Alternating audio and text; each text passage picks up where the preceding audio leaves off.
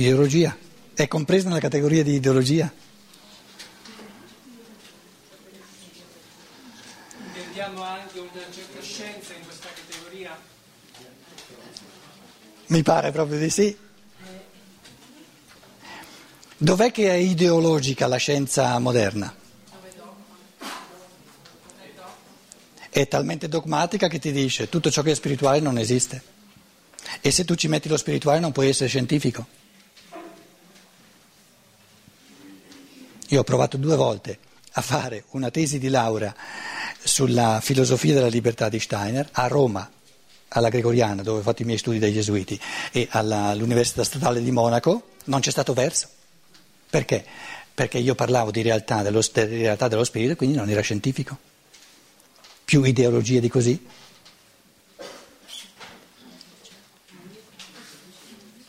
Dogmatismo feroce, intolleranza assoluta nei confronti di ciò che è spirituale. Perché chi decreta che tutto ciò che è spirituale non è scientifico? Coloro che hanno il potere nelle università. Quindi queste sono le controforze al pensiero libero. Così come l'egoismo, quindi la controforza dell'amore è dentro di noi. La controforza del pensiero è nel cosmo, perché il pensiero ha a che fare con la realtà oggettiva. Quindi perciò ho preso una matrice, ho preso una categoria di, di, di mondo, l'ideologia.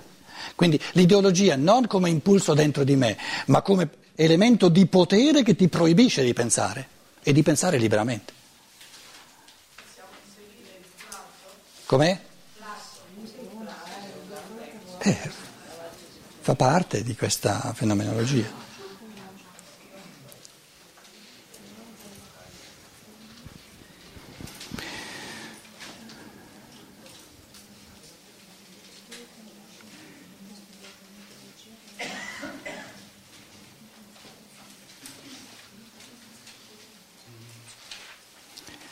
Giuda fa parte dei dodici, quindi sa chi è il Cristo, sa dove si trova il Cristo, sa come, eh, come, ehm, come offrire la giusta controforza, altrimenti eh, se non sapesse non, eh, non potrebbe essere la controforza. Quindi Giuda è uno dei dodici.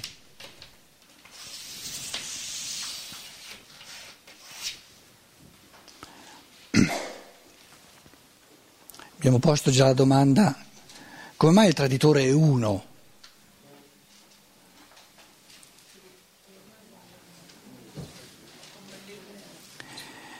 L'umano in positivo è ricchezza, se no non è l'umano.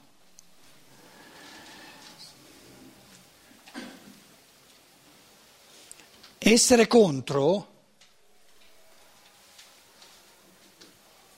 non è ricchezza, è soltanto essere contro.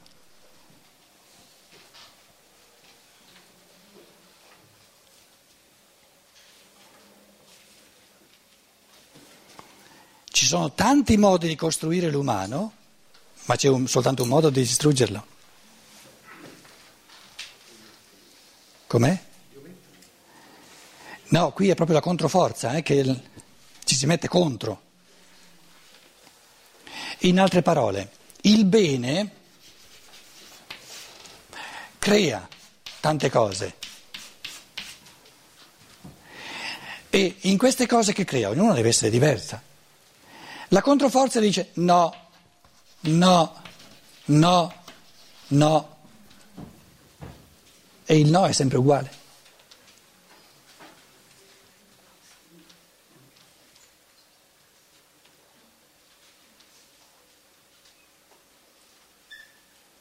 La negazione è sempre uguale. L'affermazione deve affermare ogni volta qualcosa di diverso perché è contenutistica.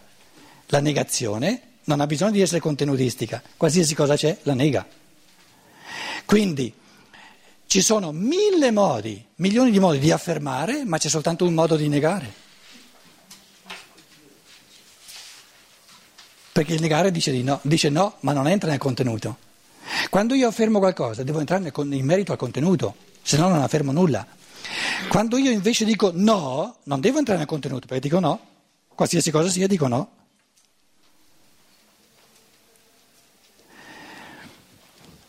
In altre parole, se abbiamo un, eh, se abbiamo un prato, visto che il Cristo va nel prato adesso, no? nel giardino, se abbiamo un giardino e vogliamo far spuntare fuori tanti fiori, dobbiamo seminare, dobbiamo metterci per ogni, per ogni fiore che vogliamo il seme corrispondente.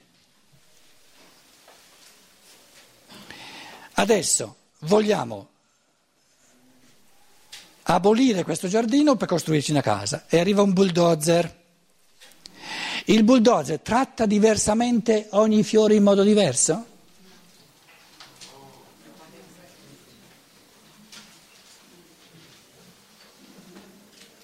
Questa è la differenza tra il bene e il male. Il bene è ricchezza, il male è piazza pulita.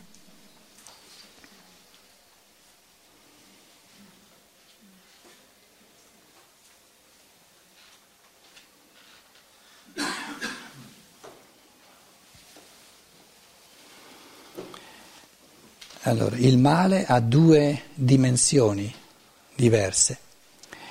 Prima, eh, il primo gradino del male è l'omissione del bene, questa non è ancora la controforza, nella misura in cui l'essere umano omette il bene, quindi la pluralità, la multifarietà, la, la, diciamo, la varietà di tutto ciò che potrebbe creare nella sua mente e nel suo cuore, viene posseduto dalla controforza. La controforza non è l'omissione del bene, ma è impedirlo, ucciderlo, distruggerlo. Quindi il tradimento non è omettere il bene, ma è impedirlo. E impedire il bene può fare soltanto Satana che sia impossessato di Giuda. Giuda in quanto essere umano omette, omette, omette, crea il vuoto. Poi all'ultima cena, il capitolo tredicesimo, abbiamo visto che quando il Cristo ha dato il boccone a, a, a, a Giuda, dietro al boccone entrò dentro di lui Satana. Adesso qui non agisce Giuda, agisce Satana. E Satana è un, um, una categoria, basta che, ci, basta che, capiamo cosa Satanas in, in greco. No? È la, la seconda seconda, il secondo gradino del cosiddetto male, nella misura in cui l'essere umano crea il vuoto perché omette il bene, dà la possibilità a esseri spirituali, alle controforze, di impossessarsi di lui. Qui eh, Giuda è un posseduto, agisce attraverso Giuda Satana. A questo livello in cui agisce Satana al posto di Giuda, dentro di Giuda, attraverso Giuda, non si omette più il bene, lo si impedisce, lo si tradisce.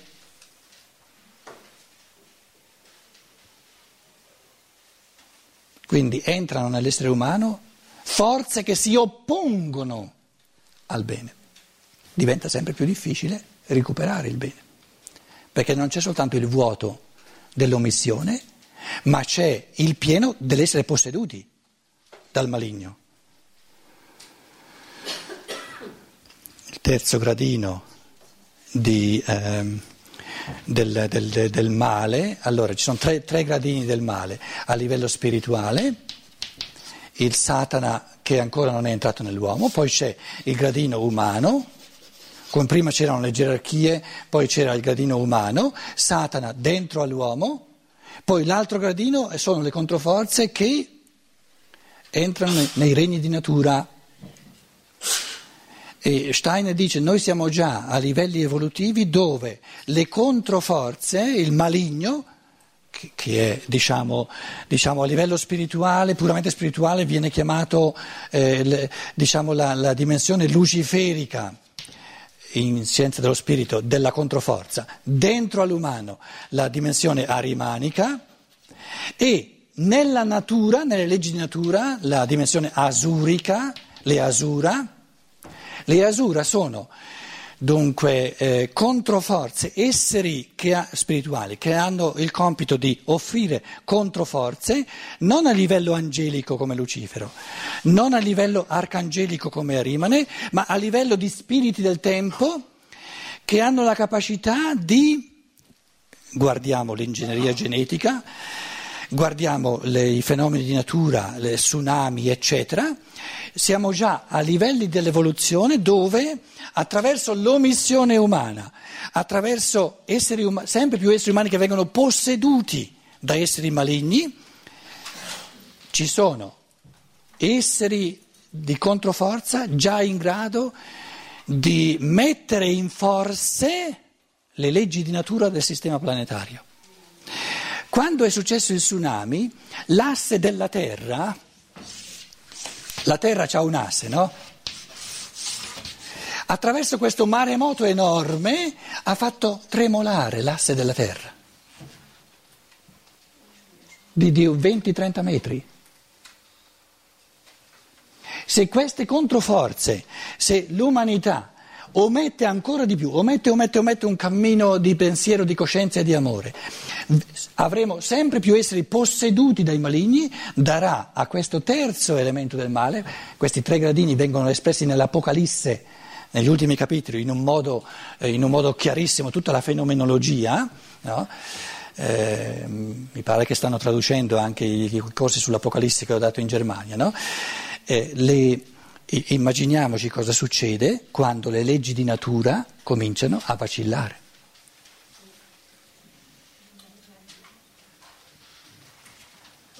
L'evoluzione diventa veramente paurosa, eh? per tutta la nostra evoluzione è fondata sulle leggi di natura.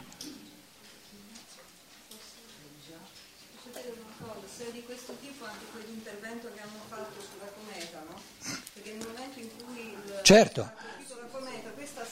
Certo, è per forza. Certo, è certo. Siete tutti? Certo, e, e, la ripercussione su tutto il sistema planetario. Certo, è certo, è certo. E ciò che questo ha comportato in... Eh, ma certo, certo, certo, certo. Quindi è una umanità che, che è arrivata a un livello di oscuramento dello spirito tale che tratta il cosmo, non soltanto la Terra, ma il cosmo come se fosse riempito soltanto di pezzi di materia. Cosa vuol dire esprimere questi pensieri? Vuol dire che stiamo confermando il fatto che la cosa più importante è di rendersi conto delle cose. Proprio questo che stiamo facendo, perché se non, se non facciamo un cammino di coscienza, un cammino di pensiero, tu come vai a, a convincere questi, questi scienziati? No, state attenti che voi non sapete quello che state facendo. E loro ti dicono che c'è di male? Stiamo facendo esperimenti scientifici?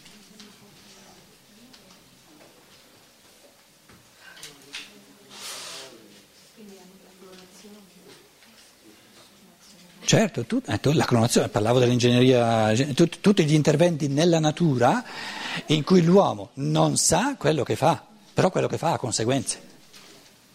Cioè, in pratica ci rimetteremo tutti, tutti quanti, per diciamo, queste omissioni della maggioranza, eh. si rimette anche quello che lavora. Eh, siamo un corpo solo, eh. L'umanità è un organismo solo. Non esiste, una, non esiste una, malattia del fegato che eh, gli altri organi dicono no, no, io non c'entro nulla. E l'abbiamo visto con, la, l'abbiamo visto con, la, con l'adultera. E se non si riesce, l'umanità non si redime, quindi finirà così. così. Andremo in questo abisso tutti. No, e te che ci sei a fare? Eh. E allora? No, però diceva che siamo tutti un corpo solo. Sì. Possiamo cambiare per me che, o per lei o chi vuole cambiare, ma chi non vuole cambiare Dunque, il, ogni paragone ha degli aspetti in cui calza e degli aspetti in cui zoppica, se no non sarebbe un paragone. Noi abbiamo paragonato l'organismo spirituale dell'umanità con l'organismo fisico. Ci sono degli aspetti in cui il paragone zoppica, capisci? Allora, e zoppica proprio dalla parte materiale, perché l'organismo dell'umanità è un organismo spirituale. Allora tu dici, ma E, e allora, eh, se, siamo, se siamo una cosa sola, com'è possibile che gli uni vadano giù e gli altri vadano su?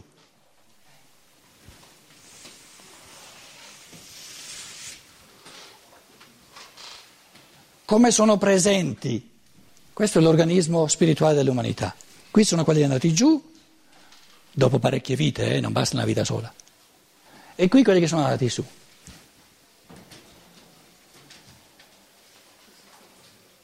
Come sono gli uni dentro gli altri? Possibile?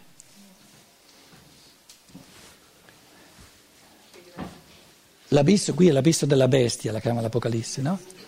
De, de, de, ricaduti a livello animale. Infatti la chiama la divisione tra buoni e cattivi. Sì, come si vuole, insomma. Sì.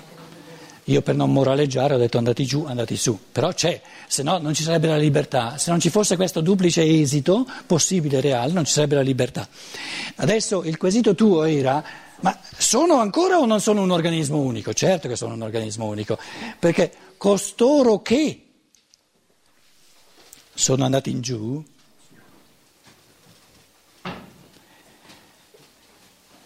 non sono andati persi.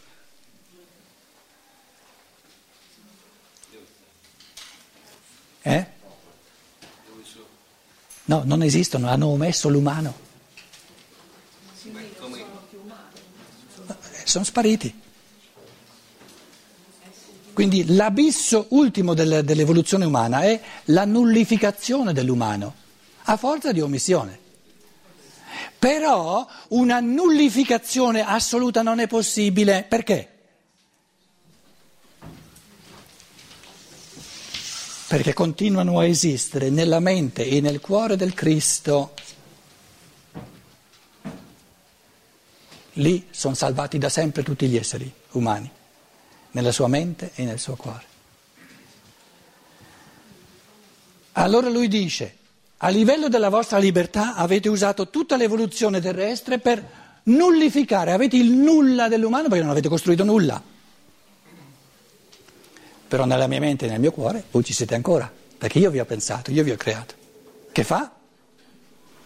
Una nuova creazione per gli dargli ancora un ciclo enorme per poter recuperare ciò che è recuperabile.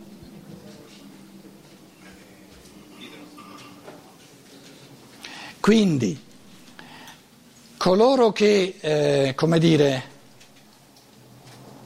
hanno perso l'umano, non l'hanno perso in assoluto perché sono presenti non soltanto il Cristo, ma i buoni, i cosiddetti buoni, sono presenti nella memoria, perché i buoni hanno vissuto con loro, ne hanno passate di belle con, con gli altri, sono presenti nella memoria amante e pensante dei cosiddetti buoni, che dicono a se stessi, se fossimo stati ancora più buoni avremmo redento anche loro, si sono offerti per fare da sostrato alla nostra evoluzione.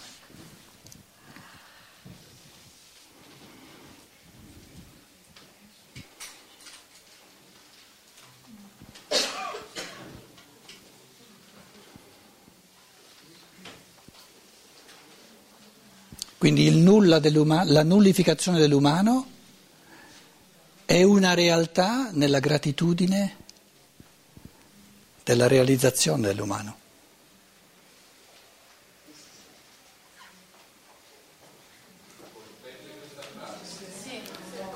La nullificazione dell'umano è una nullificazione a livello illusorio perché nella memoria e nella gratitudine de- della realizzazione dell'umano vivono come sacrificio, che si è offerto come controforza necessaria, come sostrato necessario.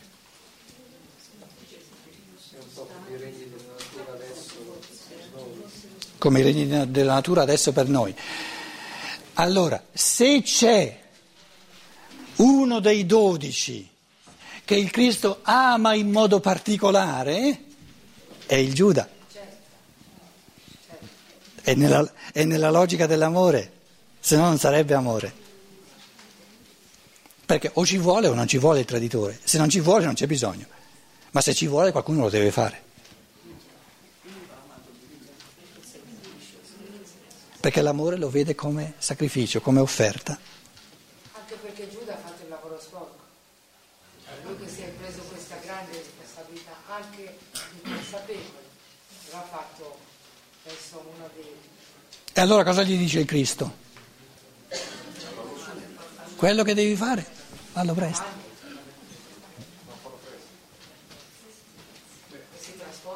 Che, che cristianesimo è quello che ha messo Giuda all'inferno eterno? Neanche l'ombra del cristianesimo. Non ha capito nulla dell'amore del Cristo. Come? No, è stato coerente, nel senso che lui, Giuda, ha fatto effettivamente quello. No, Giuda non c'è più. C'è Satana. C'è il Satana adesso. No, no, no, ma non ti sente nessuno, eh, ti parli addosso. Eh, il, il Pietro viene, adesso stiamo parlando di Giuda. Il rinnegatore è Pietro.